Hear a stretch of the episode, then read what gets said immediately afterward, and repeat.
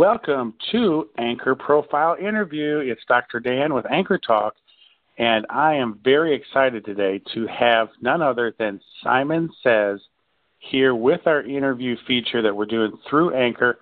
Simon, welcome to the interview profile series. How are you today? Hello, Dan. Good to be here. Thank you very much on a cloudy day over here. How are you? I'm doing great. You know, uh, it's it's like talking to an old friend. I hear your voice. We do call-ins back and forth, and now to get a chance to talk one-on-one, it's really cool. Uh, so, I thank you for all you do for the Anchor community. Uh, you, you, are just a, an awesome blessing. Thank you. I appreciate it. And just to say that um, I can say exactly the same for yourself because I think we both do the same thing. We just probably do it in a slightly different way. So I think you know with me now that uh, I'm happy being a community member. I don't see myself as uh, any better than anybody else, uh, just maybe around a little bit more than other people. But I like being in the trenches, as we call it in the UK. I like being down with the people. And if I can, uh, you know, help other people on their journey, then it's sort of helping my journey at the same time. Absolutely. So tell us where you are in the UK and uh, just tell us a little bit about yourself, and uh, we'll start with there. Well, currently uh, I'm in the north of England, so I think uh, because obviously the station is quite dominated by Americans, lots of people know about London, maybe Liverpool because of the Beatles, maybe Manchester. Um, but Leeds is the city that I'm from, which is, well, there's debate. It's either the third or the fourth city. Um, and yeah, excuse me, my phone's beeping, and that's but that's authentic, isn't it? Anyway, um, yeah. So so it's either the third or the fourth. I think I think we're close to a million, which is not huge in American terms, but in this country, obviously we're a small island. I believe you can fit uh, three Great Britains in Florida to give it put it into perspective. So I was born here, 45 now. I was born in Leeds, um, but I've only spent half my life, so I don't really have the accent. Not that many people in America will probably understand all of the different regional accents. Uh, many Americans think that it's a British accent, and and it's not. It's um, I think people muddle between Great Britain being a collection of countries similar to states, and each country has its own dialogue, uh, dialect kind of thing, and own language, and then obviously English is English for uh, for me. So born here and raised here, but um, I've actually spent most of my time in the south of the country, so I have a mixture of uh, different accents. Oh, very good. No, that that's fascinating. I had an opportunity to visit England about five or six years ago. Went over with my daughter and a choir from the U.S. And we rented a car and we drove around and even went to France and Belgium. And I got my taste of driving on the left side of the road which was a lot of fun and a challenge. But I, I made it. it. It was an awesome experience. I love visiting. yeah, and, and our certainly uh, roads, I think, in Europe are on the whole a lot smaller than uh, than it can be a bit tighter and twistier in some places, and uh, it makes for some uh, some very interesting driving. And I've I've driven many many miles in in America, and um, it's it's a very different driving experience. I think the difference as well is that we have, I think, what you call stick shift. We call it gear, gears, gear lever. Okay. Uh, call it stick shift. Um, so we don't have many autos um, in the UK. Very, we now are semi-automatic. Semi-automatic is becoming a big thing.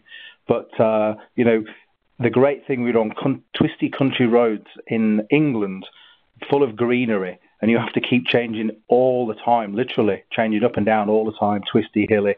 And in America, I find you know, being on the freeways a lot is is quite one direction, heading one direction, and off you go. So I guess it's a it's a very different experience coming uh, coming over. But you know, I've been both sides, so that that's great. Yeah, no, it's beautiful countryside, and just I, I can't wait to go back uh, sometime in the near future.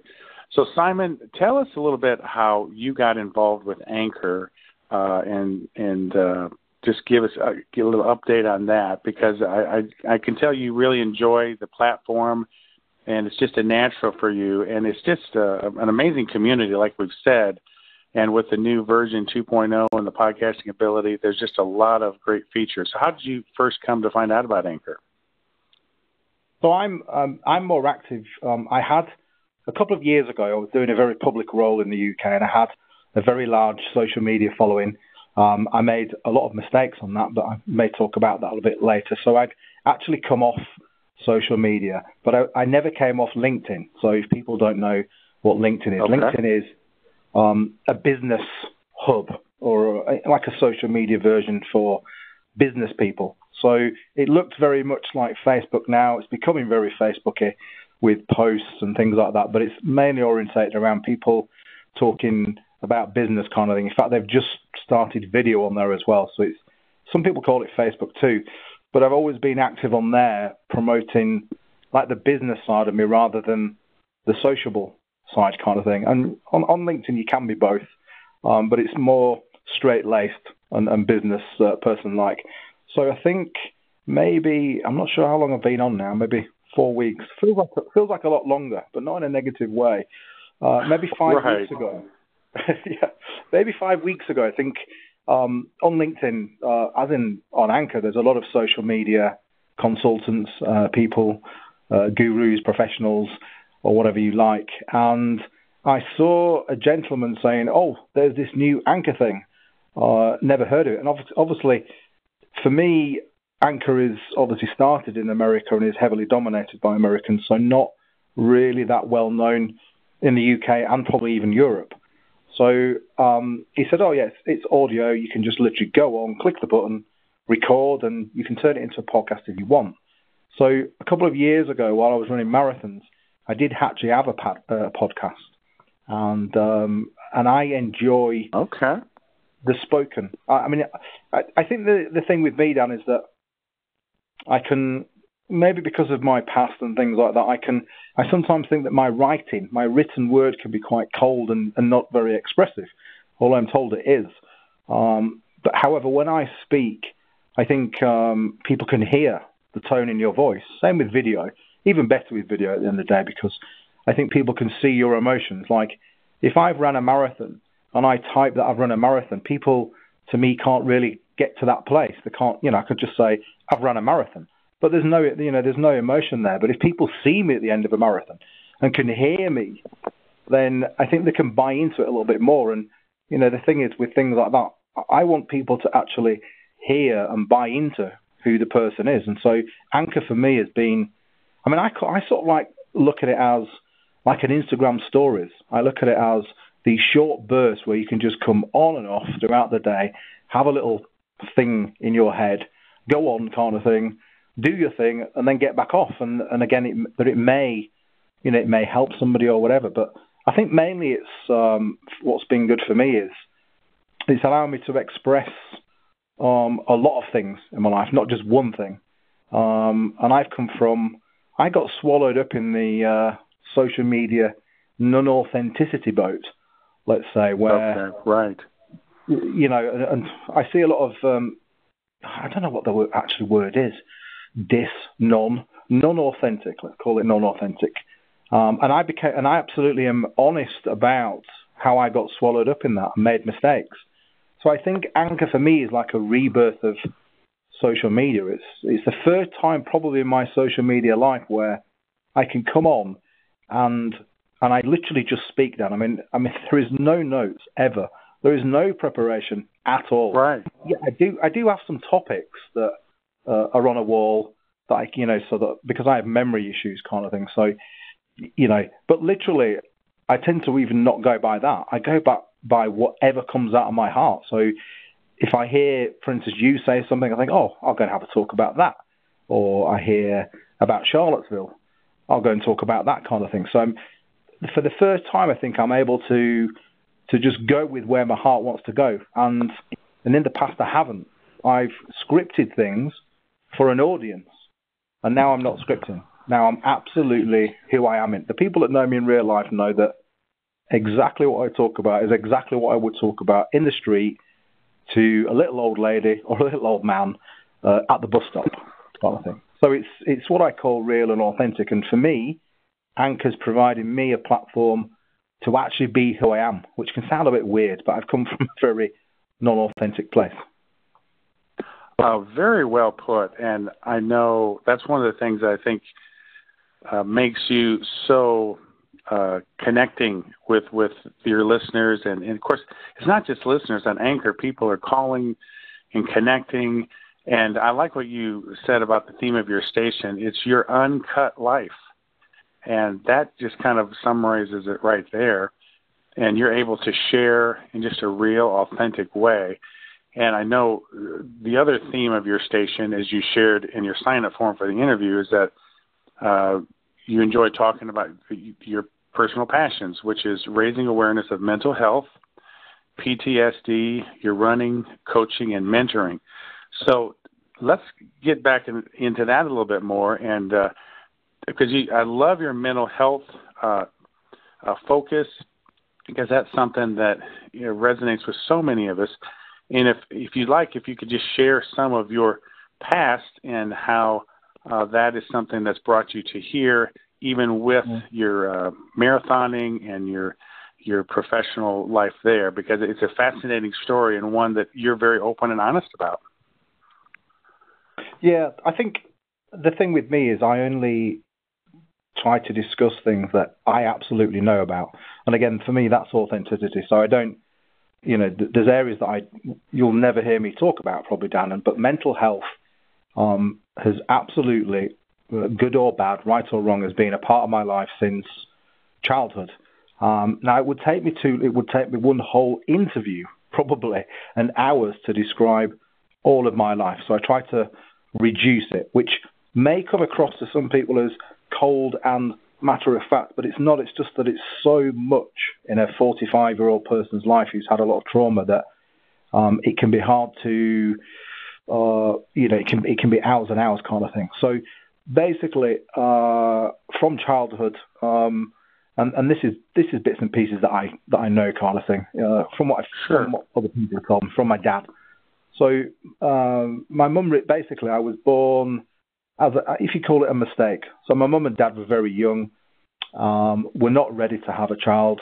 In in the England in the days of the 60s and 70s, when um, two people, you know, had a child out of wedlock, so weren't married, the two families would force, in effect, the two to get married because they now had a child. This is this is very old Britain. This is not not today today's society, and so yeah. Uh, basically, my mum rejected me, so didn't want me as a child, and this started off a whole long history um, of all sorts kind of thing. So my mum was was very abusive, physically and mentally was abusive uh, towards me. Um, I'm not sure what it's called in America. We call it the care system. So you can be placed in like a home with other children. Um, so I think I was six or seven years old when I was first placed in a home with other children, and there continues wow. the abuse because the the issue in the UK is bullying and abuse continued in the 60s and 70s and 80s, and it's just been investigated now in uh, in the UK. So staff were abusive, uh, mainly physically and mentally. So if you can imagine years and years of put downs, uh, you will be a failure, lots of words. The, the, thing is, with uh, physical abuse, you know, them scars can heal over time. However, the mental side, the emotional side of the constant words, you know, that does and has followed me into adulthood and has created a lot of bad behavior and all sorts. Um, so basically, from six years old until I was 17 and a half, I was um, in and out of the care system. Some days I didn't even know what day it was or who I was. Um, wow. I spent, yeah. So I, I was in six different, six different establishments, let's call it, where basically you're like a, a child who's locked up without ever having committed a crime. Um, very strict, very hard, um, and basically, um, when I was 17 and a half, I had to go to my what I call my abuser, my mum, um, and ask her to join the army because in the UK, if you're under 18 years old, you're still considered to be a child, and so you have to ask your parents' permission. So to get out of the care system, um, bizarrely, I had to go to the one person who, who could have denied me, but she didn't at the end of the day. So all the way in and out from six to 17 and a half, I had multiple, multiple trauma, different forms of uh, of abuse. Like I said, mainly psychological, mainly words and things like that. Um, and there is no greater or lesser. Abuse is abuse. It just comes in uh, in very different forms. So the the trauma and the things and the mental health, people then may start to understand. It, it's a passion because it's actually who I am. I'm not talking from a third party point of view. Uh, right. There is no right or wrong. Uh, from, for anybody that raises awareness of mental health, for me, Dan, is, is you know is doing good. Doesn't matter whether they've looked after someone who's got a mental health condition or like me, but I, we call it lived experience. So I speak from my heart because it's happened to me. Um, and so it's been, you know, I, when I speak about these things and the tips and hints, they're coming from me. They're, they're not coming from a book. They're not coming from sure. a professional. I'm not a professional as well. Just to say as well, I coach, but I'm not a mental health professional, a doctorate, a psychotherapist. Um, it's all spoken words from my own, you know, the advice, and that's what it is. It's advice. It all comes from me. So the passion and drive comes from uh, having lived through it. Now, in the 70s, there wasn't really any proper diagnosis of, uh, of mental health. You know, it was it was. That's true. You know, you're a bad child was the version. That was that was the issue. You're you wow, must be a bad yeah. child, uh, which obviously in later life that can cause you know its own problems.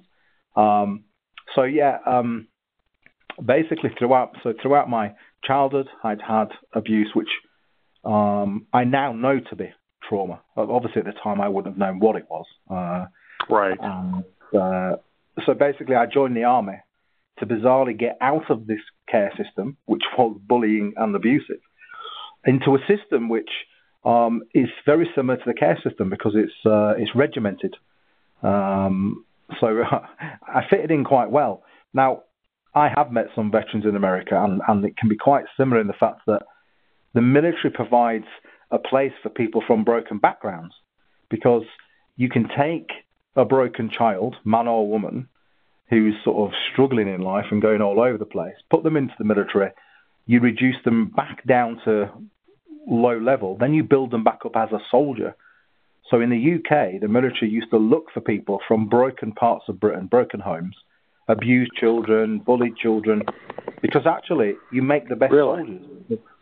well, okay. yeah uh, because probably because um, you, are quite angry, and you know think about it. If a soldier is, has that anger channeled, then you become a good a good soldier because you know you can't be.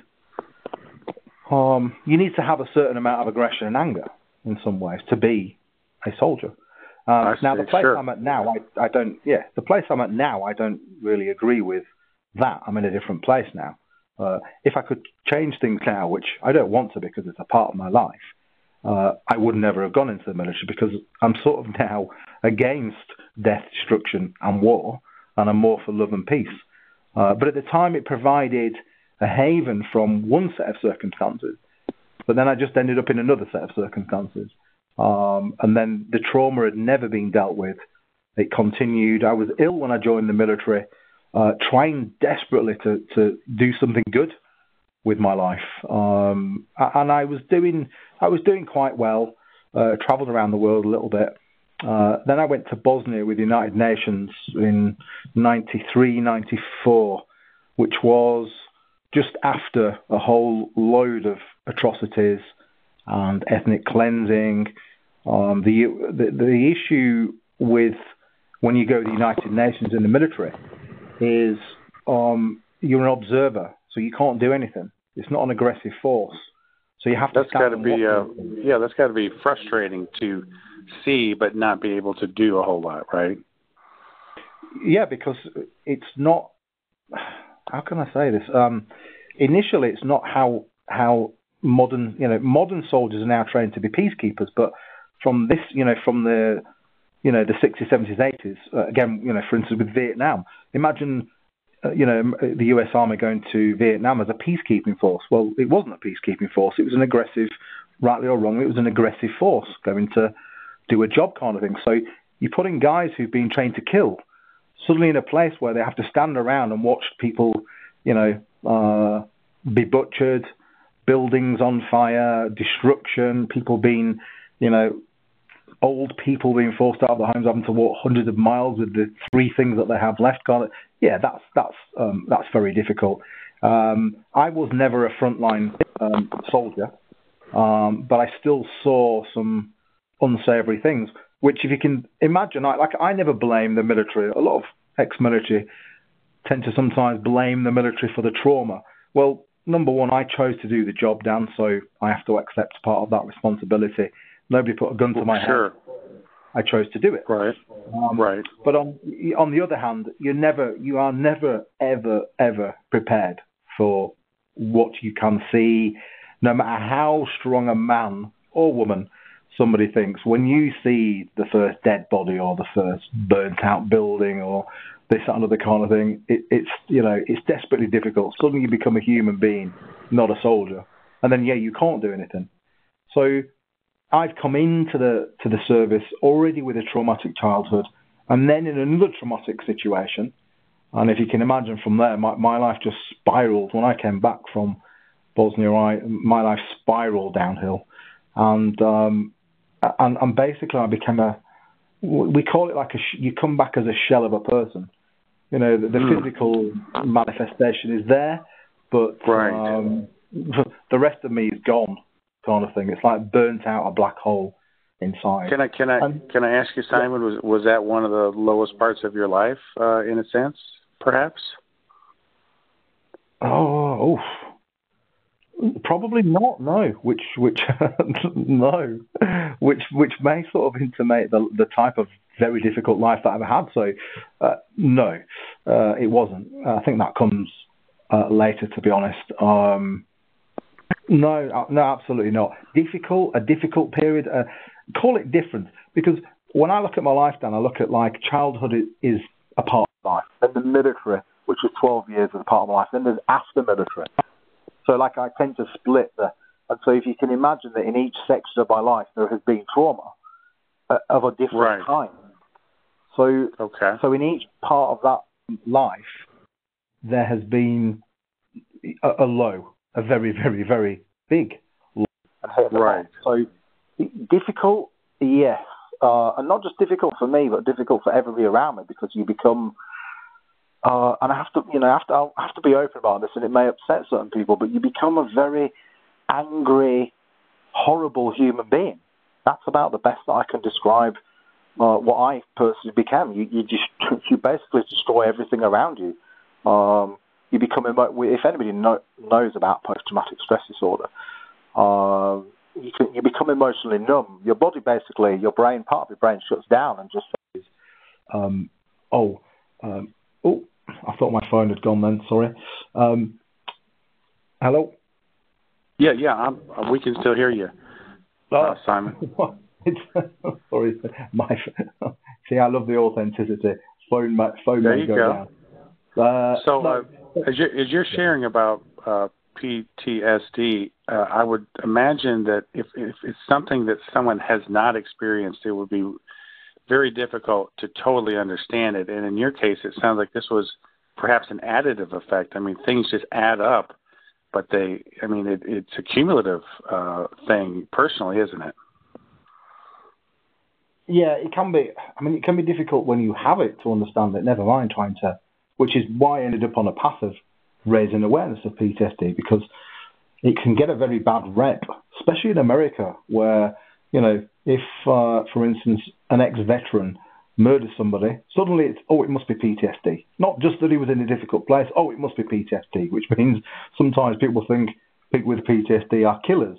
Well, I was trained to kill, but I haven't killed anybody, thankfully. Or else I probably wouldn't, I wouldn't be speaking to you now, Dan.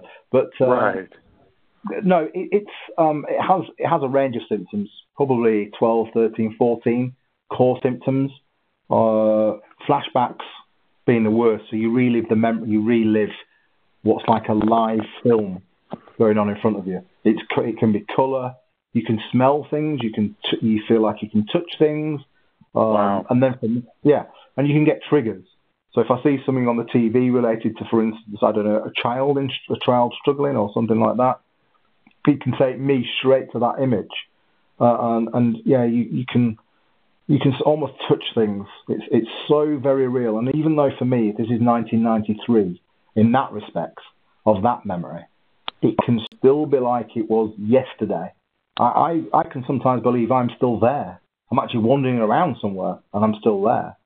Um, but yeah, there's there's so there's a depressive side. There's sleep issues, uh, terrible sleep issues because it's a cycle of deceit. Because if you have these horrible uh, flashbacks, you struggle to get to sleep. In fact, you don't want to go to sleep because you think you may die. And and it's a good point to mention that people say how it looks like I'm up all the time and on all the time. Well, it, it's not far wrong in some ways.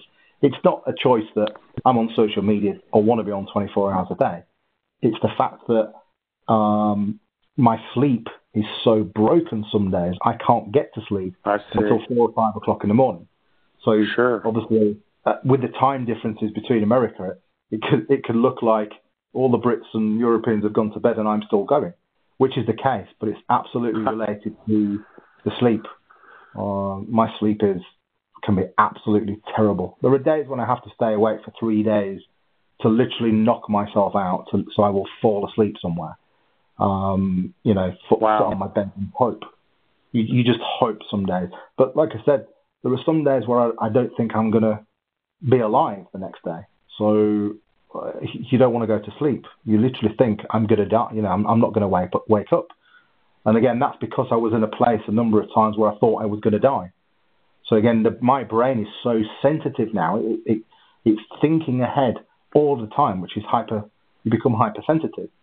Um, your brain is looking all the time at threats. Everything is a threat. When there's a bang, it's a threat. When there's a door slams, that's a threat. Uh, a car, noise, that can be a threat. You know, noise and things like that. Your hearing becomes super sensitive.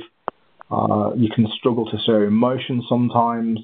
Uh, depression. You can turn to alcohol, uh, abuse what we call abusing alcohol or drugs or both. I, have managed. I've never touched drugs.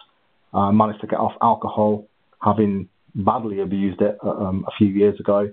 Um, so it's it's 24 hours a day, and obviously it's not all bad 24 hours, but um, it, it's difficult, and, and I've had to spend a lot of time learning to manage the worst bits because some days all I can do is manage. All I can do is react a little bit quicker, uh, try to understand, try to educate people around me, because I believe it's my responsibility to educate others.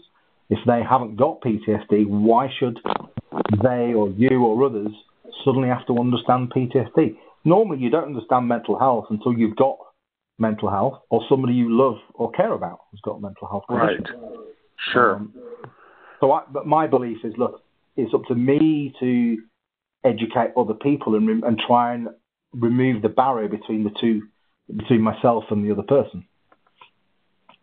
Well, I I know that uh, based on your living experience, as as you've uh, heartfeltly shared shared with us, um, I know you shared in your uh, personal profile history, just you know, for the interview, that about 2009, I believe, you really uh, really wanted to campaign uh, the government for change, and uh, you started to run 100 marathons for PTSD awareness starting in 2011. And you'd never run a marathon before.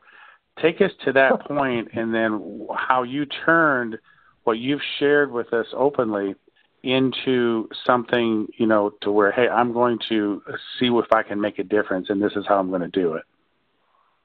Yeah, well, I guess the way I'd looked at it was I, I started to work out as I was traveling the world that um, I could have many one-to-one conversations with people about trauma and PTSD, but a lot of people were not willing to speak openly or, or seek help.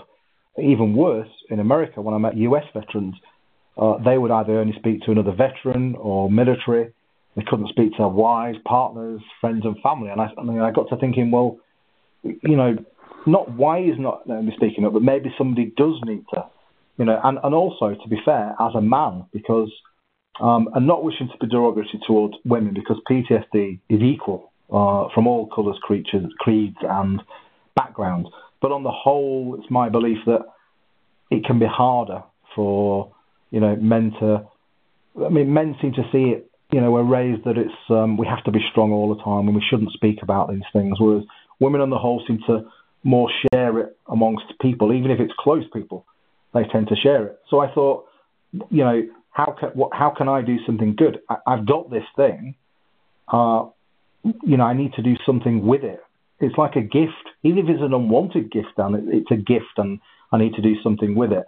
So after I'd been to America in 2008 and met some veterans, I came back and again was like, okay, um, I want to speak publicly. So uh, my county paper, uh, newspaper, similar to um, the state in America, ran a story about you know the, the the PTSD kind of thing, and then from there on in, I realised okay, but I want to do more kind of thing, um, and I have made some good, and I've made mistakes uh, with it, Carmen. But it, it started a journey of me then going onto social media and, and declaring, you know, you know, not in a way of look, hey, look, I'm really proud to have PTSD, but look, uh, I want to be able to speak up about this, and I want to be able to do it in the right way. So I had a couple of years where, um, you know, just on social media, I was um, trying to gather groups of people, trying to educate people, um, and start to build a presence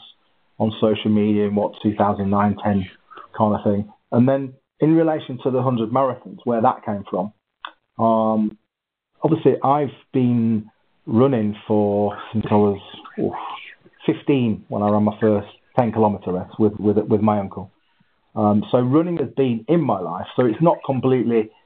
Um, I wouldn't want to suggest it's come from a non-running background. I didn't. I didn't just say, look, I'm going to run 100 marathons. I have got. Um, I'm very mentally strong and was physically fit through the military. Um, basically, in the military, you run everywhere. Run, running is just a huge part of the the UK. Sure. Army. Oh, I can imagine. Yeah.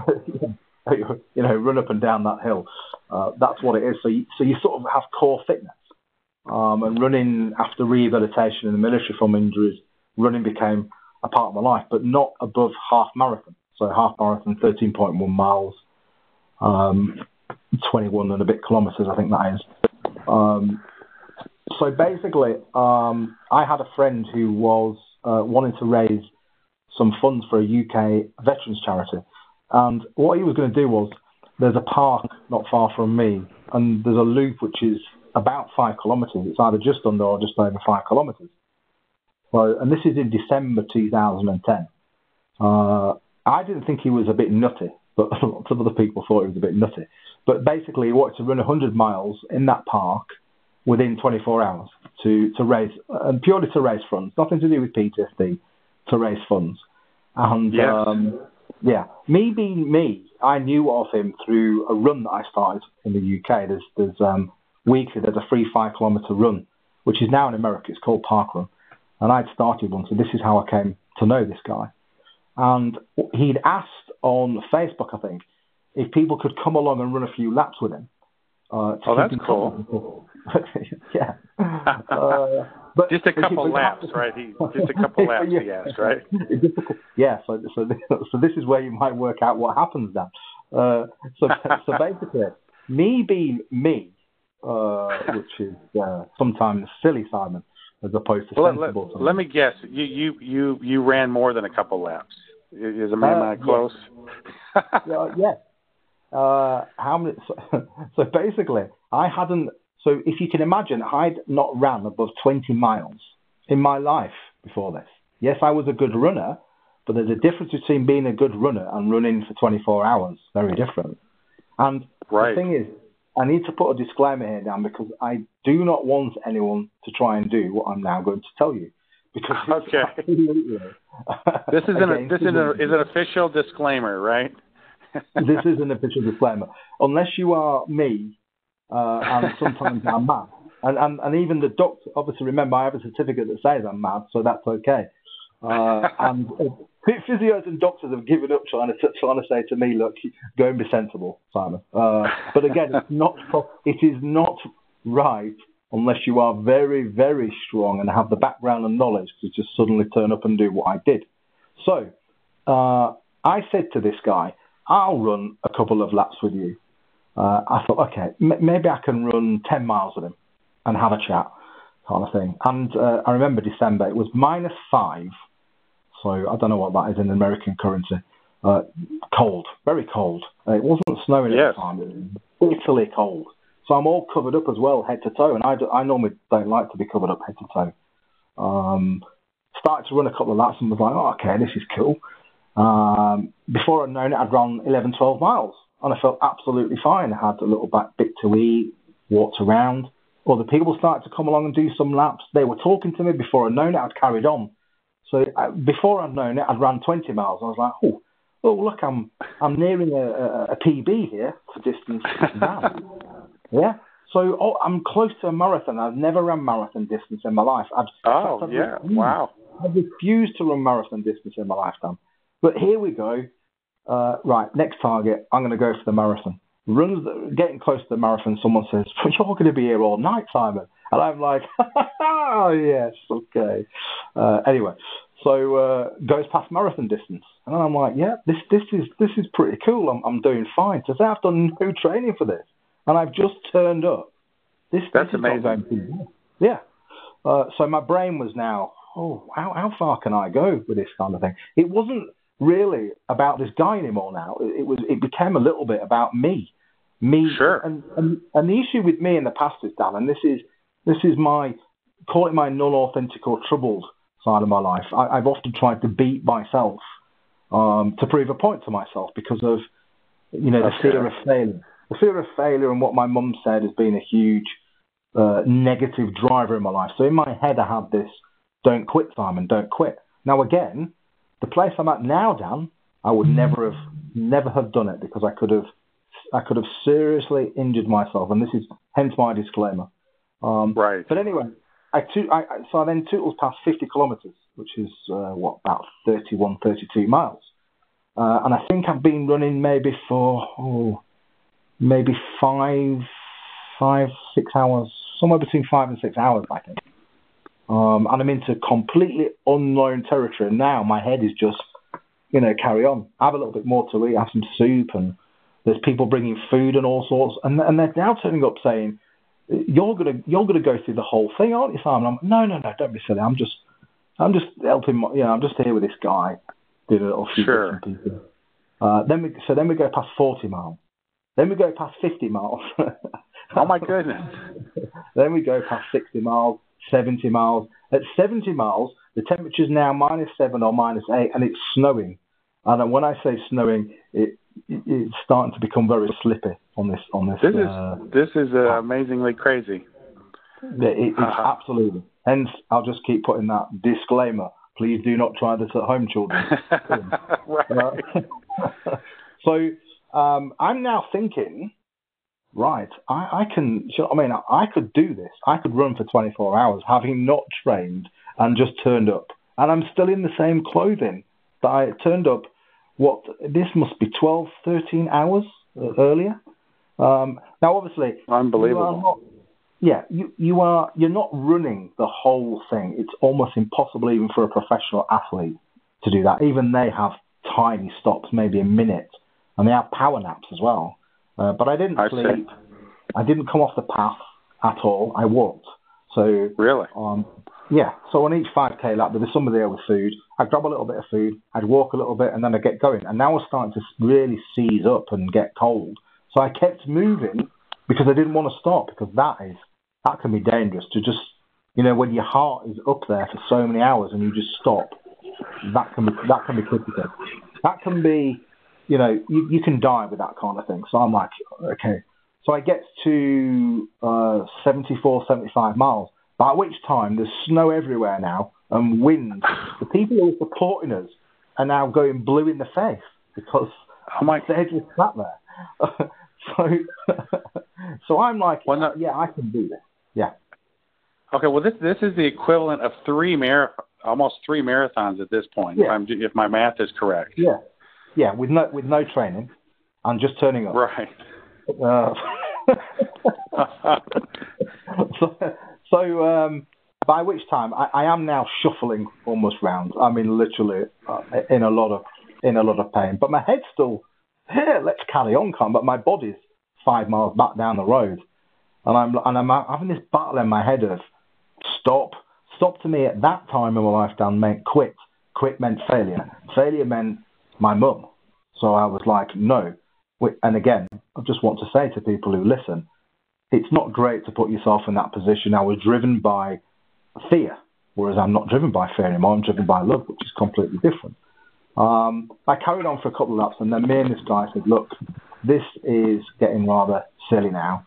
You know, it's not it's not proving anything good. Somebody could become hurt." And so basically, I got to 81 miles in 17 hours.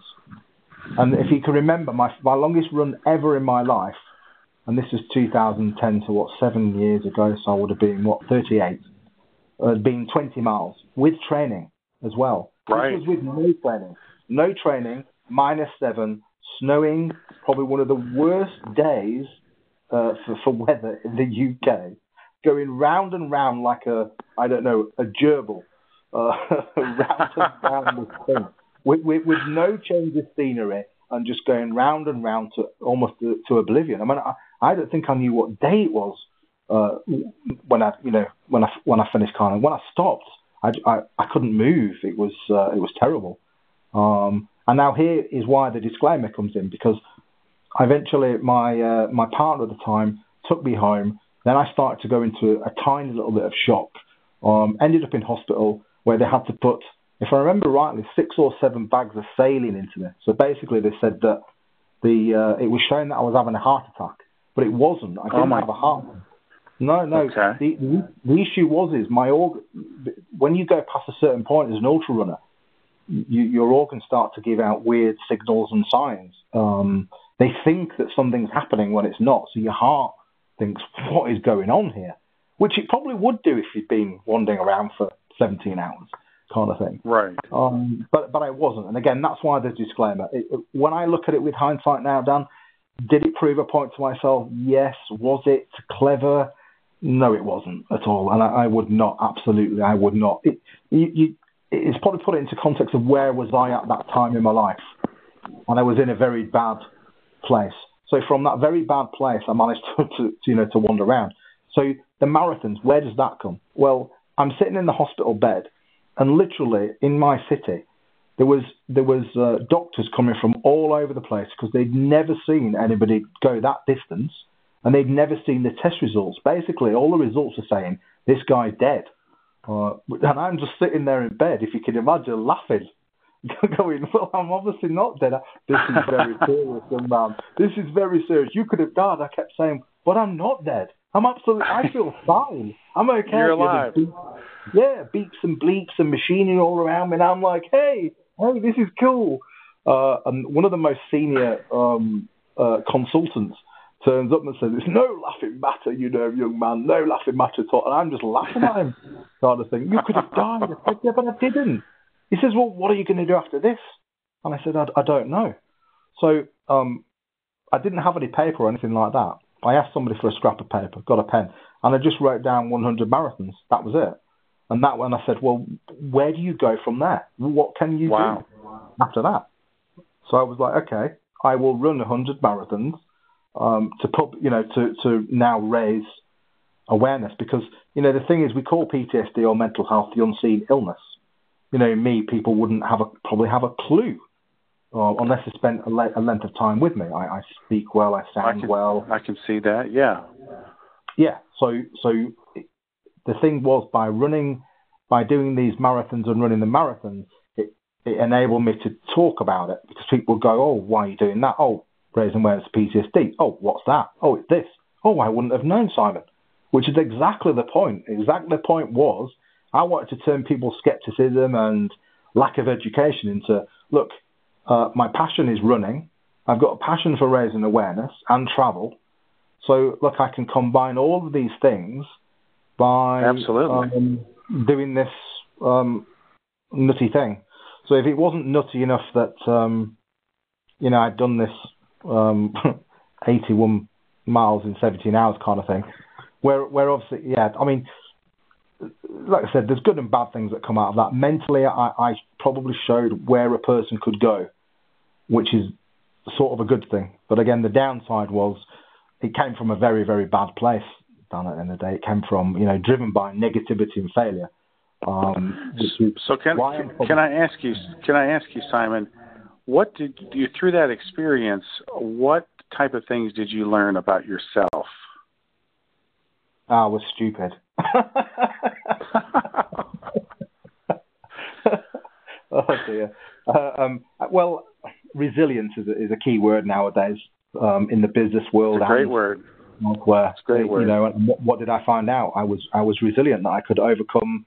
I could switch off them signals to my body, which was saying this is impossible and you shouldn't do it. And you know, and, and I overcame. I overcame so you know so much in that period of time. But I also learned.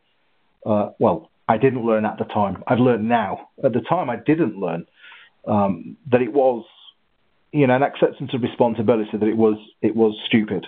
That's the that's the best word I can use for it. Uh, that's what I learned. That um, yes, it's good to push oneself in life sometimes, but I think there's a line. There's a fine line. And if I can remember, the consultant said to me, "There is a fine line between bravery and stupidity, Simon, and you're treading it very finely."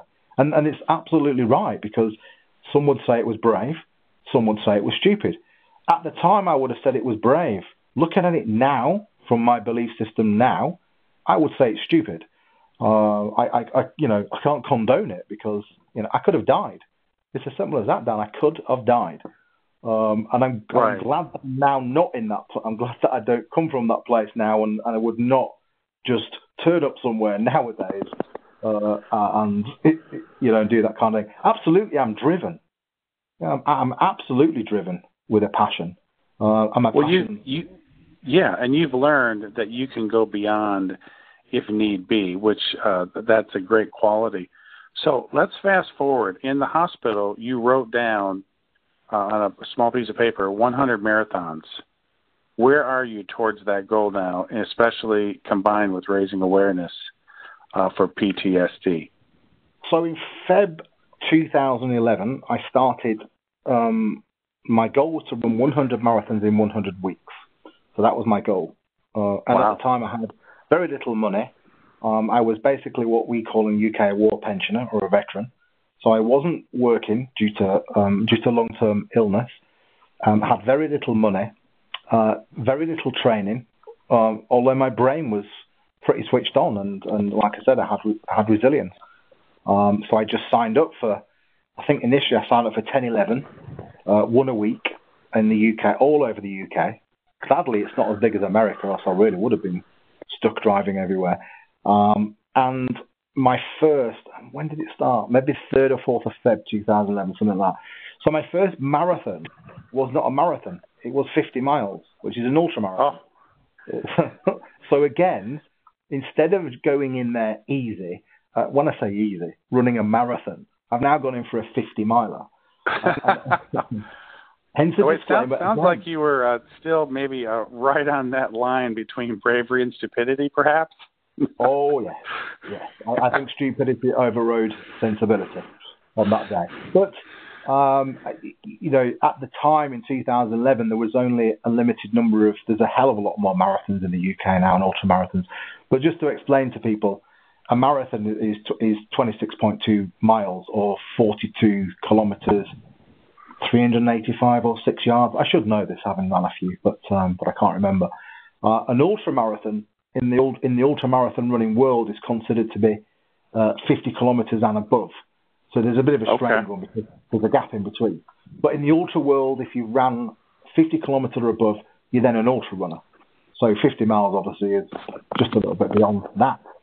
Um, and that was running the te- length of the uh, running down the Thames. The Thames River goes um, a long, long way into London and through London. Um, and um, that's that's where I started. I remember because I couldn't even get my legs in and out of the car. Somebody had to swing my legs out of the car. It was that bad, Dan. Um, and um, I've got the map reading skills of a, I don't know, somebody who's not very good at reading a map. No sat nav in 2011 or anything like that. It was a piece of paper and a map and a general go in that direction kind of thing. So that that set me up for the for the first one. And then basically every week after that, I've ran uh, a marathon up to So from February all the way up to December, I think it was when I went to Romania. So basically, um, I'm then paying. So as well, people talk about the physical aspects of that, and yeah, the physical aspects are big, but your body starts to condition itself because it becomes marathon fit. So you, you don't actually have to do anything during the week. You just do very small runs because your body and your legs okay. just go, I'm marathon fit. So this may seem simple to people out there. It's not. I don't want to say it's simple because it's it's not. And again, my learning is I used to say to people, "Yeah, I'm running a marathon a week," like it was running two feet uh, when it isn't. Uh, you will understand because at the moment with your uh, you know attempt to walk six million steps, it, it's difficult at the end of the day. It was as difficult sure. for me, but I but I tended to sort of laugh it off kind of thing, which again is not. I don't think it's the best now. Um, I think it's best to talk about it in that the actual struggles. So there's the physical struggles, but then people forget there's the paying for the marathons.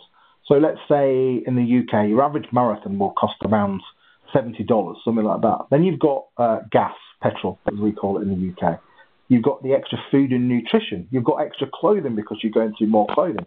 So it's not just the physical; it's the finance. It's the financial side. Sure, One it can be costly. Getting, yeah, getting in the car, driving two, three hundred miles, which again in the UK, that's a long that's a long way in the UK on smaller roads, harder to get to A to B at a much slower pace. So uh, normally I could drive between two to five hours to get to a marathon. I'd then run for four hours, and within an hour I'd be back in the car, driving that four or five miles back myself. So, you know, no glorious, no no no physio waiting my leg, no you know, none of that. This is me. This is me turning up with my kit, running, driving, to the point where when I used to drive back home at the the motorway, as we call it, the freeway, um, I'd be screaming in the car, and I, am sure people could hear me as I was driving home. They'd, they'd be looking at me funny because I'd be move, I couldn't sit still. I'd be moving around all over the place because of the pain. And if anyone's ever ran a marathon, when you sit down, you can't get back up again. You, you, your quads, you, you just do not move. A bit like me after the bike yesterday. Okay. Um, yeah. So it's not just the, the, the actual physical nature of this thing, it's the, the financial burden, the, you know, the extra training, the nutrition, maintaining your body, because your body just degrades. You, you cannot keep your body in 100% because your protein, you can't get enough into your body. Uh, I'm not a professional athlete. I'm just a guy who's trying to do a good thing. He's got very little money and he's self-supporting himself to these, you know, once a week. Uh, so basically, uh, for two, three days after the marathon, so you get what's called a marathon high. So for a day or two, you're like, wow, this is really cool. And look at my medal and my T-shirt. You put pictures everywhere. Everybody applauds you. Everybody goes, wow, that's cool. And then you have a Wednesday, you have this drop. It's like a lemming going off the end of a cliff. You just drop off the cliff. Really? To death, depth to really dark places like, oh gosh, the pain kicks in, the the you know, why am I doing this? All of this negativity comes out of nowhere. And then Thursday, Friday, oh, we're getting ready for another one again. Awesome. Then you go up, and it's, it's such a roller coaster of ups and downs of emotions, questions. Yes, I can imagine that. Yeah. So I did that for 47 weeks out, out of the year uh, before it became very, quite ill um, again. Well, I was, if you can imagine, I'm still dealing with physical and mental issues that are huge every day. So right. there will be some days where um, I would have I would have had three hours sleep or no sleep. I've turned up to marathon town, no sleep, got in the car, and again, disclaimer, not clever to really be driving in a car when you've not had sleep. Uh, again, I'm not in the same place now that I was then, 2011, 12, 13. Um, right. But yeah, I, I, would turn up having not eaten, not hydrated correctly, uh, tired, and, and, and, would still imagine. Now, again, some people are going to say, well, wow, that's, that's amazing. But again, the place I'm at now, I would not advise anybody to do that. If you want to hear, if you want to write a book, Dan, about how not to run a marathon, then I, will write that book. so, okay. so, I, so, don't come to me for advice on how to run a marathon because I'd say, look, you know, don't have much sleep, turn up in absolute uh, bad order, as we call it, uh, and, and, you'll be fine, which is not really the truth. So again, I've had to in my life, I've had to become sensible at how I, you know, discuss marathon running. I've coached people, and I do not ever coach them to what I did. But it, it, it's like adding up where I was at the time in a very, very dark place in my life, fueled by anger, fueled by the past, fueled by a, failure, fueled by everything in my life Dan was negative. Yet I was still able to get out of my bed on a Sunday morning at three, four, five o'clock in the morning, get in the car, you know, run this marathon, uh, get back in the car and, and get home and do that for a year. You know, that that alone for a year. So um, it, it's a bit of a it's a bit it sound like, it can sound a bit of a strange thing because it was yes it, it was a huge thing yes it was pushing the boundaries and created a lot of interest and awareness of PTSD. But I'm now looking I'm now talking to you, but looking back, um, the the Simon of now, a bit like Anchor, Simon version two, um, is not Simon there you version go. one. Yeah, I like and that. I That's yeah, see, yeah. Uh, and, I and, and version 3.0, version 3.0 is in the works too. oh, We keep upgrading. every well with me every day. I'm I'm looking for the upgrade every day. I'm I'm looking to learn. See, this is this is the difference of where I am now, Dan. See, because uh, I used to think I knew it all. I became, you know, a very well known public figure in the UK, uh, and and started to get carried away with the hype, which was ultimately a downfall. Uh, whereas now, you know, I've turned to humility because, and this is why when I talk about the community, this is why I want to stress that I have no belief that I'm better than anybody else. I'm the better version of me, and that makes me happy because every day, and, and even this is on Anchor. I learn from you. I learn from. I mean, there's so many names that I could say. Miss Eileen, who you've just who you've just had on recently, I learned from her. Oh, I would like to think we all learn from each other, but every day I oh, make it. A thing, Absolutely. Yes, every day I make it a thing that I, I should learn something. And if that comes from a three year old child, that's great. If it comes from a 96 year old man or woman, I'll, I'll, you know, I will learn. I read every day. I, I read something on the internet. I'll read an, a book or something like that. I listen to people. And that's how I probably managed to transition from one of the worst places uh, a person could maybe be to the version now.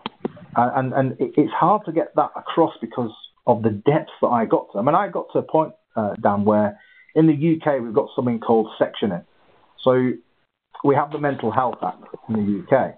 Now, if somebody, if the police or mental health services believe you are at harm to yourself, they have a, a legal order where they can remove you and put you into a hospital. Um, and so, Oh, okay. uh, in, in 2006, that's what happened to me. I, I was sectioned um, under the Mental Health Act. Uh, again, was that a worst point in my life? No, believe it or not, that that wasn't the worst point either. There's been lots of uh, what. It's hard to it's hard to say. I mean, I, I'm in a different place now, Dan. So I, I I don't want to be dismissive because I'm in a good place now. But let's just say that the majority of my life has been lived in fear, anger, upset, and I think the people like yourself and others that have got to know me on Anchor now, I, I deliberately talk about all the time the opposite of where I was because I can. So when I talk about even That's bullying, instance, yeah. So I, when I talk about bullying, for this is just to try to show people, or if they can hear where I've been. The reason why I talk about these subjects is because I've probably done both, and the reason why I'm open is because I've accepted and taken responsibility. So I was bullied um, as a child. I was bullied, and in effect, I bullied. So I, you know, and this is learned behaviour, and this is the bits where when I go on anchor, when I say I'm raw, normally when I talk about a subject is because probably either I've it happen to me or I've done it myself, um, and that's the bad side. That's the learned behaviour where I've been. So my authenticity comes. I'm not just saying, for instance, look, I've had a hard life, I've been bullied, I've had abuse. Often I've done exactly the same myself, and that's why I say it's my raw and uncut journey because I like to admit, uh, Dan, I, I don't like to just sit there and be the victim and say, look, everybody came to hurt me. I've absolutely hurt a lot of people in my life, and I've been in that very dark, you know, place. The difference is, is that I got to a point where I took responsibility. And the great thing for me on Anchor is, like I said, all these things have happened to me. I have done some things that are absolutely very wrong, terrible, bad, you know, kind of thing. And so, if people may appreciate that, uh, you know, when people say a leopard can't change its spots, well, I'm living proof that you can because I'm not in the place that I was. So my journey, when I speak about it, I, am always relating to probably the fact. So when I call out, for instance, if I call out a bully Dan, it's because I've been bullied. It's because I've bullied. So, you know, I, I know how it feels to be bullied, and I now understand how it feels like when you bully somebody. So when I when I talk about the subject, I tend to say to people, look, I've seen I've seen both sides of the coin. That's my authenticity. Now, I wish more people would be truthful when you know they talk about things and the fact that have they done it themselves as well. Uh, that's I don't hear a lot in that respect. But you know, I'm opening myself up to say, look, um, I've been a good person with a good heart who did some wrong things that I needed to take responsibility for them things, and and I needed to, you know, basically change my life. And so, ultimately, for me, when I speak on Anchor now, I'm always trying to come from a place of love. I'm always trying to come from that good place. It's not right. made up. It's absolutely the opposite. Every time now, I try. I'm moving towards the opposite to where I've been. So I was in a negative place for probably the first 42 years of 45 years of my life. And that's where I've turned my life around. So Anchor for me, it, what people are hearing when they say authentic and this, I, I say to them, but you know what? I have been the most unauthentic person. And that's why I can now be truly authentic because I've been the other side. I've had you know, when people are going about large social media following and YouTubers, I've had that. I've had I had a following over hundred thousand and and all that went with it. And ultimately, I made huge, huge mistakes. Uh, but I like to think that I've got to a place down where I've stopped blaming people and have taken responsibility. And you know, my view now is, if I hurt someone, and that's you know, that's been my choice. Nobody's put a gun to my head. What happened to me in the past does not dictate how I act with people today. You know, I, I like to treat people with respect. Even if I'm not treated with respect nowadays, I my choice is look, every time I go on Anchor and I push that red button, if I'm not coming from a good place, if I can't say good things, and that doesn't mean that I'm not struggling, but if I can't speak well of somebody, then I don't I don't push the button. I come off. I've recorded sometimes, I've deleted it, I've come off. And now maybe when you hear me talk about anchor tips, social media tips, life tips, you'll probably start to understand that I'm actually talking from my own life. I'm not talking from a book. I'm talking I've been there and I have done it. Well, and I just appreciate knowing more about you, and I, I you know, just to to share openly like you have in this interview, uh, it, it just gives a perspective that you now are, are transformed, and it's been a journey. we we all have our own personal journey, and if we learn along the way and we're willing to uh, change, uh, learn, and grow, then we can get always to a better place. And then when we look back, and then we start reaching out to others that's mm. where it, it opens up a whole new aspect of life, doesn't it? Yeah, and I guess I guess for me, um, and just to update, and, and, when I say as much as I can, uh, this is because I'm limited at the moment because because of the work that I do in the UK and the fact that it's some of it's public and national. There's only certain parts I can currently talk about.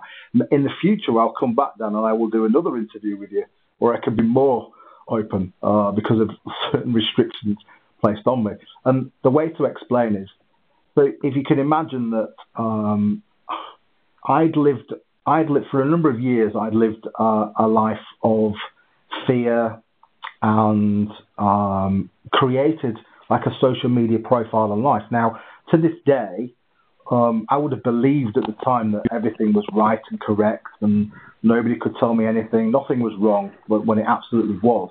And again, th- there are two sides to social media. Um, I became uh, a personality or, or, well known in the UK probably because of social media, because of the awareness raising, you, you start to come to the attention. I think the issue with social media is if you've not come through that, if you're not used to being a public figure, you know, there's lots of good comes and there's lots of hate. You know, there's, there's good sides and bad sides with social media.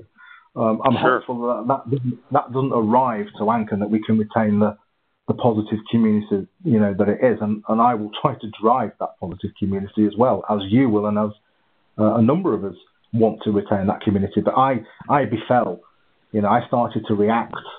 Um, you know, suddenly I'm, I'm thrust into the public life with no with no training and and again all that kind of thing. And suddenly, you know, like I said, when the good comes down, it's great. When people are coming up to you at runs and saying, "Well done, I know you," that's great. But then the haters arrive as well, and the people that are just dismissive and coming from a difficult place. And I was never built. You know, if you can imagine my background, I was never built to deal with these people. Hence, why when I talk about social media, I talk about the mistakes I made. I, you know, I reacted uh, right. I never trolled anybody on social media, but I reacted to these people. Public, and then I forgot. Hold a minute, there's a million people viewing me, but but that's okay. I'll I'll just call them names or something like that. And oh dear, whoops. And then and then, for instance, something appeared in a national paper in the UK, read by three four million people, and then you're like, oh dear. But I only just said, but I only said this, but I only said that, and then it gets interpreted in completely the wrong way, and that's when I was like, oh dear I'm now not just Simon doing a few races. I'm now nationally known in the UK, and things that I'm saying are now under scrutiny. You know, and, and, and hence I changed my personality, which was which now I can see was wrong. So now on social media, I'm exactly the happy, fun person that I always wanted to be. Uh, but again, you get swayed by the public. Uh, I'm not suggesting it's the same in America, but in the UK, the media will build you up and then they can destroy you within seconds. You can hit the top. Oh, I can, I can imagine. Yeah, the media can just completely destroy you. So again, a very dark period of my life.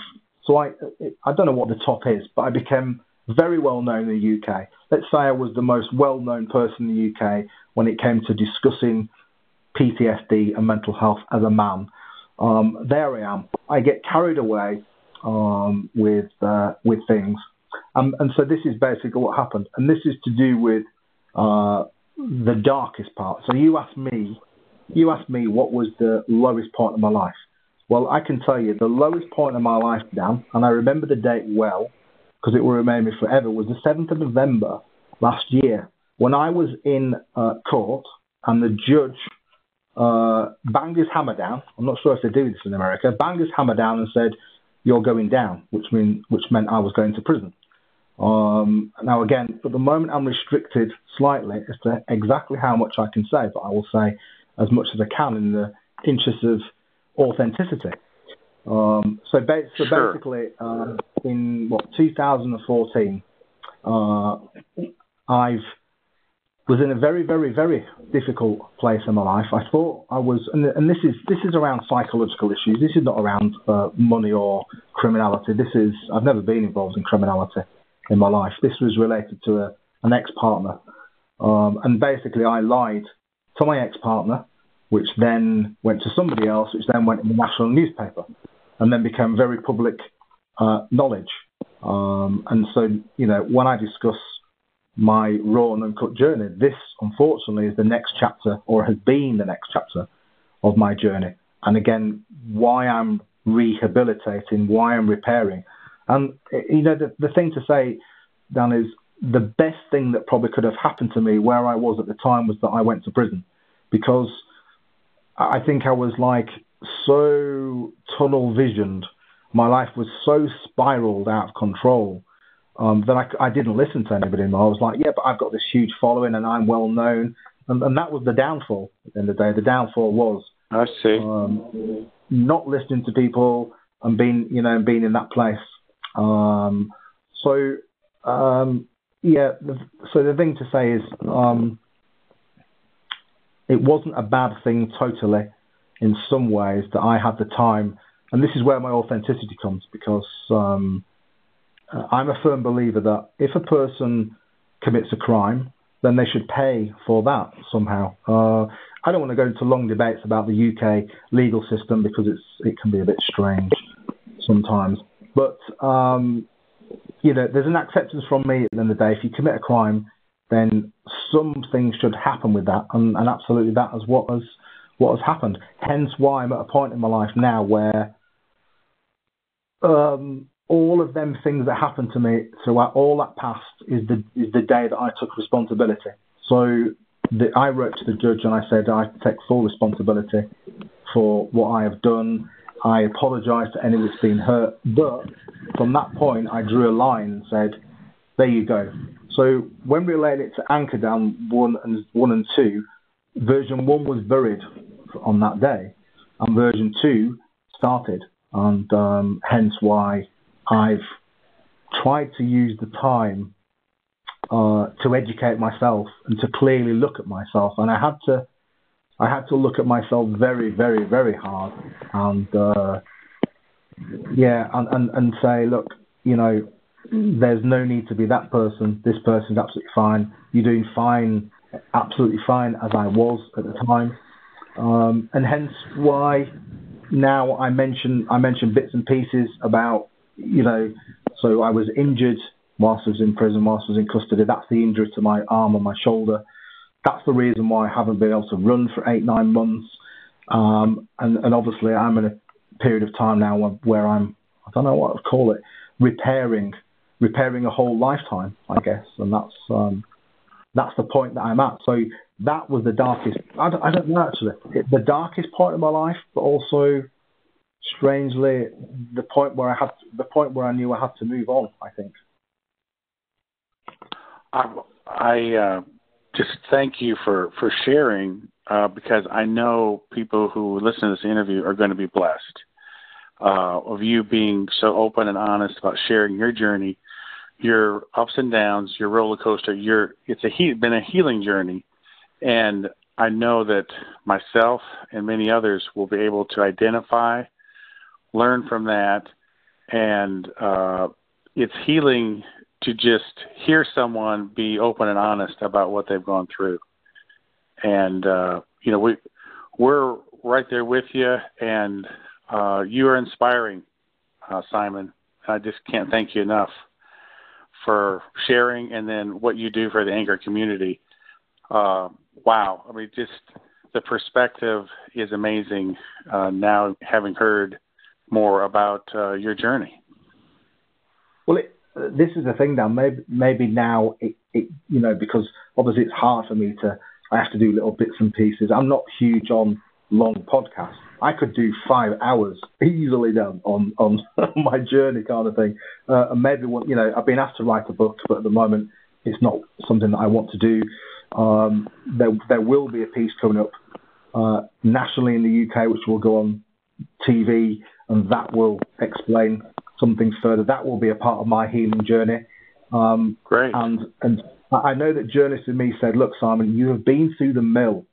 Why are you so still so passionate why is that drive still there? And you will have heard the bits and pieces of stories. I was burgled whilst I was in custody.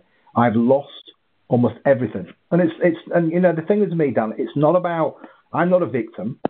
Uh, some people may say it's deserving, but the most people who have come to me and know have said it's absolutely not deserving. But I've lost almost everything.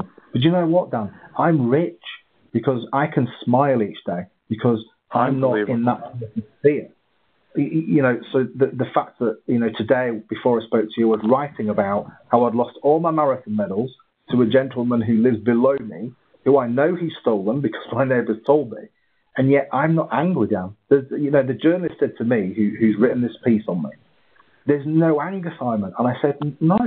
I've, had, I've lived in anger all of my life. So I think what people will appreciate is when I speak from my heart, Dan, and I, I don't want to get too, too upset, uh, if you ask Kelly Mirabella, I, I, was in tears speaking speaking to her of how open I was. But you know, what I want to say to her is, look, um, I'm not a victim. Uh, you know, for instance, I committed a crime. I was dealt with. I've done my time. I've suffered badly in a way, and have paid a heavy price for all uh, and for all the good. So I'm a, a good person, a very good person, who was left in a place, who felt I had no choice, committed a crime, have paid for that. Uh, that's the honesty from me because I don't need to I don't need to mention or talk about. It. But it's part of my part of my authenticity, Dan, is that you know, good people can get to this place. Good people with so much good meaning can get to that place. And, and probably it's a, it's a very clear, looking at it now, it's a very clear journey for me that that's where I would, you know, would end up. So what I'm trying to say is when you and others hear my segments now, you will understand where it's coming from. You will understand the authenticity because I absolutely without without blowing the trumpet Dan, I am authentic. As in, I am truly when I speak these words on there, it's coming from my heart. So I've had to move one of the biggest journeys of anybody from a place of absolute fear, hatred, anger, ne- all them negative things about a person, Dan. And when you know, it's not a it's not a fake thing for me, Dan. When I send out the love to people, when I call into you and I say well done, that's coming from a place of love, Dan. I don't need to know you to send that, Dan. I, I just do it. Not because it gets engagement, not because someone's going to say well Dan. I don't need any of that because I've now got self worth done. All of my stuff in the past was because I didn't have self worth because I didn't feel loved. Now I love myself. So when I call into you, I just sit down and go, well, it's going to take me three seconds to say well done to Dan. Because again, you'll understand a bit of my journey now of, of how much I've overcome to get to that place where I did that long run. You are in the same place in a way where I am. So I have an idea of how difficult it is for you. And people will probably not appreciate how difficult it is. So when I speak to you, I speak from a place of admiration. That's why when I say to you, Dan, you are an equal, the equality comes from you are overcoming things to do something big in your life. I overcame something big. It's not about how far I ran and how far you're going to walk. The reason why right. I can say we're equals is because we are equals. Because you are doing something for the greater good, be it with Anchor, be it with your own life. That's exactly the place that I'm at everything I can tell you now, everything I do with Anchor now has no gain for me. It's it's pure. I'm in, in, in such a good place now, Dan, that I feel that I can go onto Anchor and say, look, I did this, I did that, I've done wrong, I've done good, and and you know you will now know yourself the amount of people that have come to me and said, you are so authentic, which in a way I accept it, but it's hilarious because I was so dis. I was the opposite side, Dan. I was not authentic. So I've that tells me I've travelled a huge journey. I mean, that tells me I've gone around the world five times on this journey. And so I guess that's what I get. Um, it's not about judgment, but I allow people on Anchor to decide about me. Uh, if they don't like it, that's cool. I'm in a place where I don't mind that. If people want to judge me, I'm absolutely accepting of that as well because there is there is going to be um, judgment there at the end of the day because of you know I've been in a bad uh, place kind of thing. But maybe now people can more understand where in my heart this comes from because I didn't have a heart. Well, I did, but uh, metaphorically, I didn't. And so when I send all the hearts and the love and, and, and that to people on one, uh, it, it's true. It has to come from my heart, Dan. It's not done for any reason other than I truly enjoy. It's like when I hear Jesse playing the guitar. I've got no huge interest in guitar playing, but it's a skill and an art form. And so I want to say, well done, Jesse, because sure. You know, oh, because he's, I'm, he's always I'm not doing a blessing. It, well done. Yeah. When yes. I speak to Eileen and, and, I, and I call Eileen the Queen, it's because I, I believe that she's so helpful. We laugh and we joke about these things, but you know, and I, I tend to put. You'll hear me. I, I'd lost my sense of humour, Dan. I'd lost a lot of humour. And, and and somebody came to me yesterday and said, "What's great about me is not only am I authentic and raw, but I'm I'm funny." Now, ten years ago, no one had heard that humour because I was in such dark bit. You know, so th- well, I... you know, I'm dealing with some difficult things, but I absolutely love having. I love the fact that on Anchor, I can be serious when I need to discuss mental health. That's a serious topic, not something I want to laugh about. But my other right. side of my personality is I love doing wind. We call them wind ups in, in, in the UK. I love doing these silly call-ins and snaps and, and and yeah. I mean, I, am probably I'm probably as well known in Anchor now for the silliness as I am the the good. But I mean, to me, that's authentic, Dan. Because if I was just one, if I was just a serious mental health campaigner, that's one side to my character. You you will know with you. You're not just Dan who does one thing on there. You are Dan who has multiple bits of his character, and and I hear multiple bits of your sure. character. I hear multiple bits of other people. So for me, authenticity is you want to hear all bits. Like with me, you want to hear the sadness sometimes, the struggles, the you know you know the hard times, but at the same time sharing the in the knowledge and the you know the the, the, good kind of thing.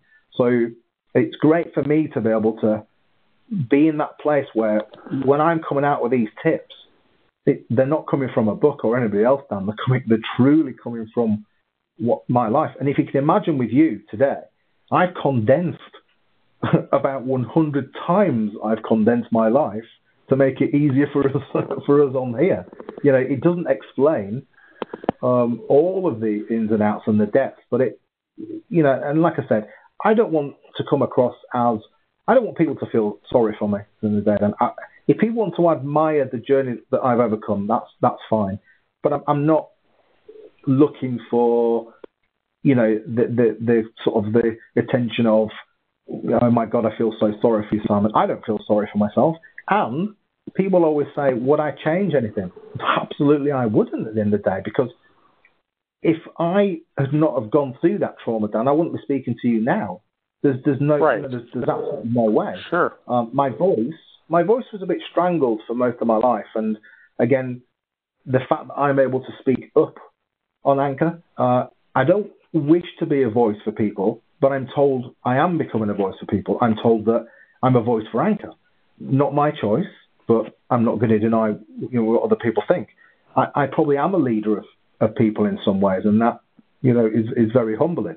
Um, but my overriding thing, and I don't think there's any right or wrong with Anchor. We all use it for slightly different ways. I'm not there to chase top 20s. I laugh about the top 20 because I'm interested in the algorithm. Uh, it's not a goal of mine, Dan, to, to hit number one. I would say if I was voted by my peers to be number one, I'd accept the vote of my peers. I think that would be a better way to do it. My peers say, well done, Simon, I'm absolutely, for every call in I get done, every single, I think every time you call into me and you say thank you, I call you back. I'm absolutely humbled by every single. And to be fair, to put it into context, in the media work that I've done since I started speaking publicly, I've been seen by around 60, 70 million people through media and TV. And yet, to me, it's more important to get that one call in from you or somebody else on Anchor because that is authentic. The media world is, is not very authentic. It's very fickle following, whereas your call-ins and many other people I'm not going to names I'm not going to mention to embarrass them. When them callings come and they say you are, I can see you're moving on in your life, Simon. I can see your it's authentic. I can hear it in your voice. I can see your heart. And right. it's not just that, but the love that you know. I've been in tears two or three times, uh, literally on Anchor, from the messages that I've got from people saying, "I know you're struggling, Simon." and I'm sending you love comments, and I've been bowled over, literally, when I think I'm this big tough guy sometimes. Wow. That's, yes. That's the thing, you Dan. I'm not. I'm not. I'm not some big. Well, I'm six foot two. I'm an ex-soldier. I've been through tough times, but but I'm. The great thing on Anchor is I'm not. I'm not that big tough guy. I'm. I'm absolutely opposite. I'm. I'm. I'm absolutely like a cuddly teddy bear. Uh, and the great thing on Anchor is I'm able to. Yeah, I'm able for the first time on Anchor to be actually to be who I actually am, which is to me, I, maybe I can say I'm one of the most authentic people on Anchor. Although I don't know everybody, but if people want authenticity, if people do want the you know the true person coming out, warts and all, all that kind of thing, then potentially maybe I'll lay claim to that title if it's around. But I like being.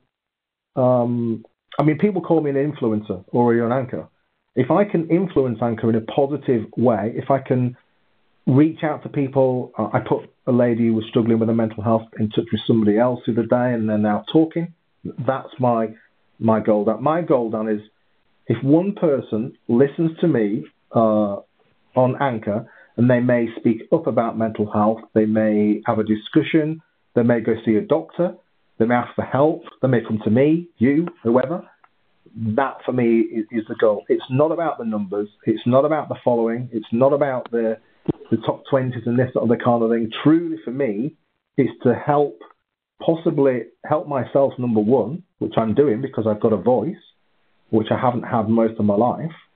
Number two, I truly want to, you know, again, people might think, well, what's he doing, echoing all these things? It's because I want to. I know at the end of the day that it is affecting. I know that. Uh, I had a call in yesterday from a lady who said, I had no engagement, Simon. You echoed a segment, I got 19 listens. Wow, thank you. So, you know, and you are the same at the, at the end of the day, Dan. You are an influencer, whether we like it or not. Some of us are influencers. But I guess for me, it's how authentically do you use that influence? Like you and me and Eileen and maybe Kelly Mirabella, maybe Gary at Motorspit, Tim, I don't know. We can just go on and on with the amount of people who are doing good. We use it, and I certainly use it in a positive way. If I can send some support to somebody who's new to Anchor or send a tip or, or you know, give them the lift that I don't know, maybe I never had. I never had that support, Dan, when I you know, you know when I needed that help, it wasn't there. Right. Uh, right. All all of this is, is, is me giving. You could say it's me. It's authentic because it's me giving everything that I never had. I never had that support, Dan, ever in my well, life, and now and I, I have. Well, and then I know for a lot of the new members of Anchor, that can really mean a lot. And I know uh, last night I was just uh, looking for some content that I thought would be a blessing, just like I know you look for that.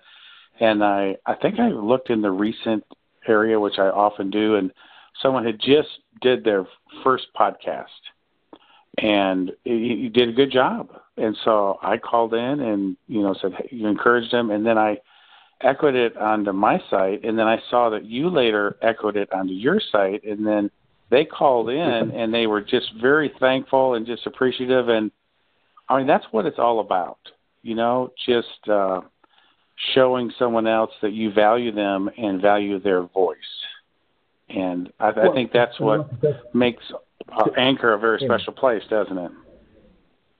to, from from my point of view, like I said, my support comes from not having had that support, if, if that makes sense. So, right, I, I, want to go in the opposite direction because I didn't have the love, and I want to give it. Because I didn't have the support, I want to su- support and encourage other people.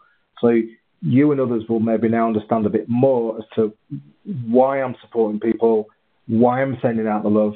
That is true and authentic. It's all coming from the because I had the opposite in my life you know, I didn't have the support whilst I was running, whilst I was trying to become a better person. Uh, I, I absolutely didn't have it. And so it's great for me to now be in a place where, you, know, I, I, don't have jealousy in the day. I don't look at other people and think you've got more followers, more this, more that, more the other kind of thing. I look at, hold a minute, who's the people that are struggling on here? Who's the person that's getting no engagement? Who's the person that, that may need that, uh, you know, that input? And that, to me, is an influencer. You know, it's not about uh, me and my thing and my following kind of thing, that that's a bonus. If I get a well done done, that's a bonus. That's great. But I, I don't work my my daily you know thing that I do. And Anchor is not about that. It's, it's trying to pinpoint those that may need, like I said, that little bit of support. And and we do have a, like a little circle, I believe, on there now, a little group of right. who, who are sure. in the same place.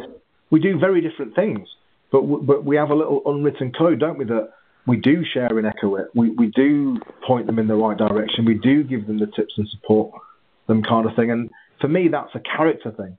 Nobody's telling us to do that. It's because it's who we are in real life. Um, and for me, right. like I said, if I, if I think that somebody's got their voice out there, you know, if somebody's done a really, you know, you'll hear it, some really good podcast, nobody's listening. And I'm like, that's a tragedy. You, know, sure. that, that voice needs I to be heard. And like I said, uh, my voice wasn't heard for most of my life. So if, so for the, you know, people come to me, they write the most amazing messages or call-ins. Wow, Simon, that by you echoing that has changed my life. Well, great for them, but I say that's really cool. Honesty, but I say, well, I, I, clicked a button. You know, that's the truth of it, isn't it, Dan? We, have clicked a button. Then yeah, right. somebody suggested that we've changed their life or we've helped them.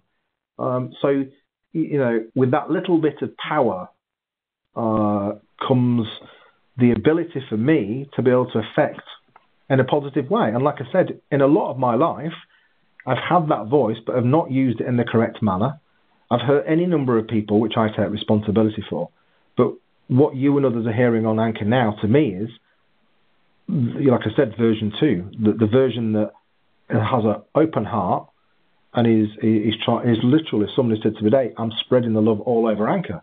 Well, if you can imagine, Dan, for 44 years, I couldn't even love myself. I couldn't bring myself to say that. Wow.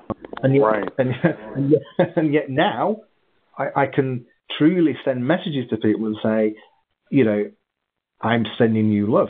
So every time when you hear that, you'll know exactly the journey. It's the journey, Dan. It's the how much has it taken me to be able to say, to say that to someone is huge. It's a, it is truly a lifetime's journey to be able to start to love myself and in turn be able to give a little bit.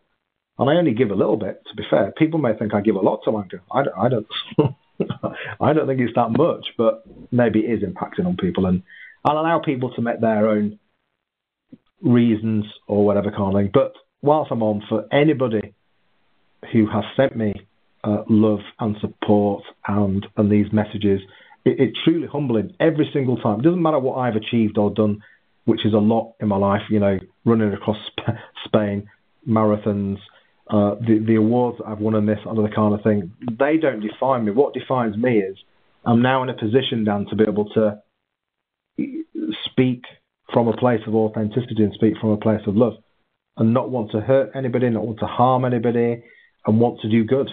That for me is my is my true life journey. Hence my station name, which you'll now understand is exactly exactly who I am. That's awesome. Is, no, that, Simon said, "Well, we are all thankful that at this time you found Anchor and it's a part in your journey that you're sharing your voice, your 2.0 voice, and all the, the things that you've learned. And so we are uh, richer and blessed by you being part of Anchor. And I just want to thank you for taking time for this interview. Wow, uh, it's been great to get to know you better, and uh, it, it's it's uh, really fun being on Anchor. It, it's just it's just a a great rich experience for me. I know it is for you, and so uh, we will just keep on uh, helping each other out and supporting each other because that's what uh, community and kind of the Anchor family does, right? Truly, Dan, and, and, and just to say that um, you know you have your place in that community. Um, you're doing it authentically. You're doing it to help people like me. You are the type of people on there that I, you know, that I engage with and you know and will continue to support because that's that's what I see. And uh, it's it's a small community, you know, it's a small community compared to Tommy's Anchor. And and like I said, I think we said before, I, I truly hope we can retain this family, you know, family feel where, yes. where you know we feel we can just call up and call in and. Hello, Simon. I may have lost Simon. It's been an international call, so thank you, Simon, again for everything. It's been a great interview. If you can hear me, I can't hear you right now. So I will just kind of wrap this up. And uh, thank you again. And we will see you on Anchor. Let's stay anchored, my friends. When you're down and feeling blue and you just don't know what to do, ask Simon Says and he'll see you through. Simon Says, Simon Says is in the top 10. He'll help you time and time again. I'd vote for Simon Says for Anchor Prez. Simon Says, Simon Says, Simon Says. Simon says.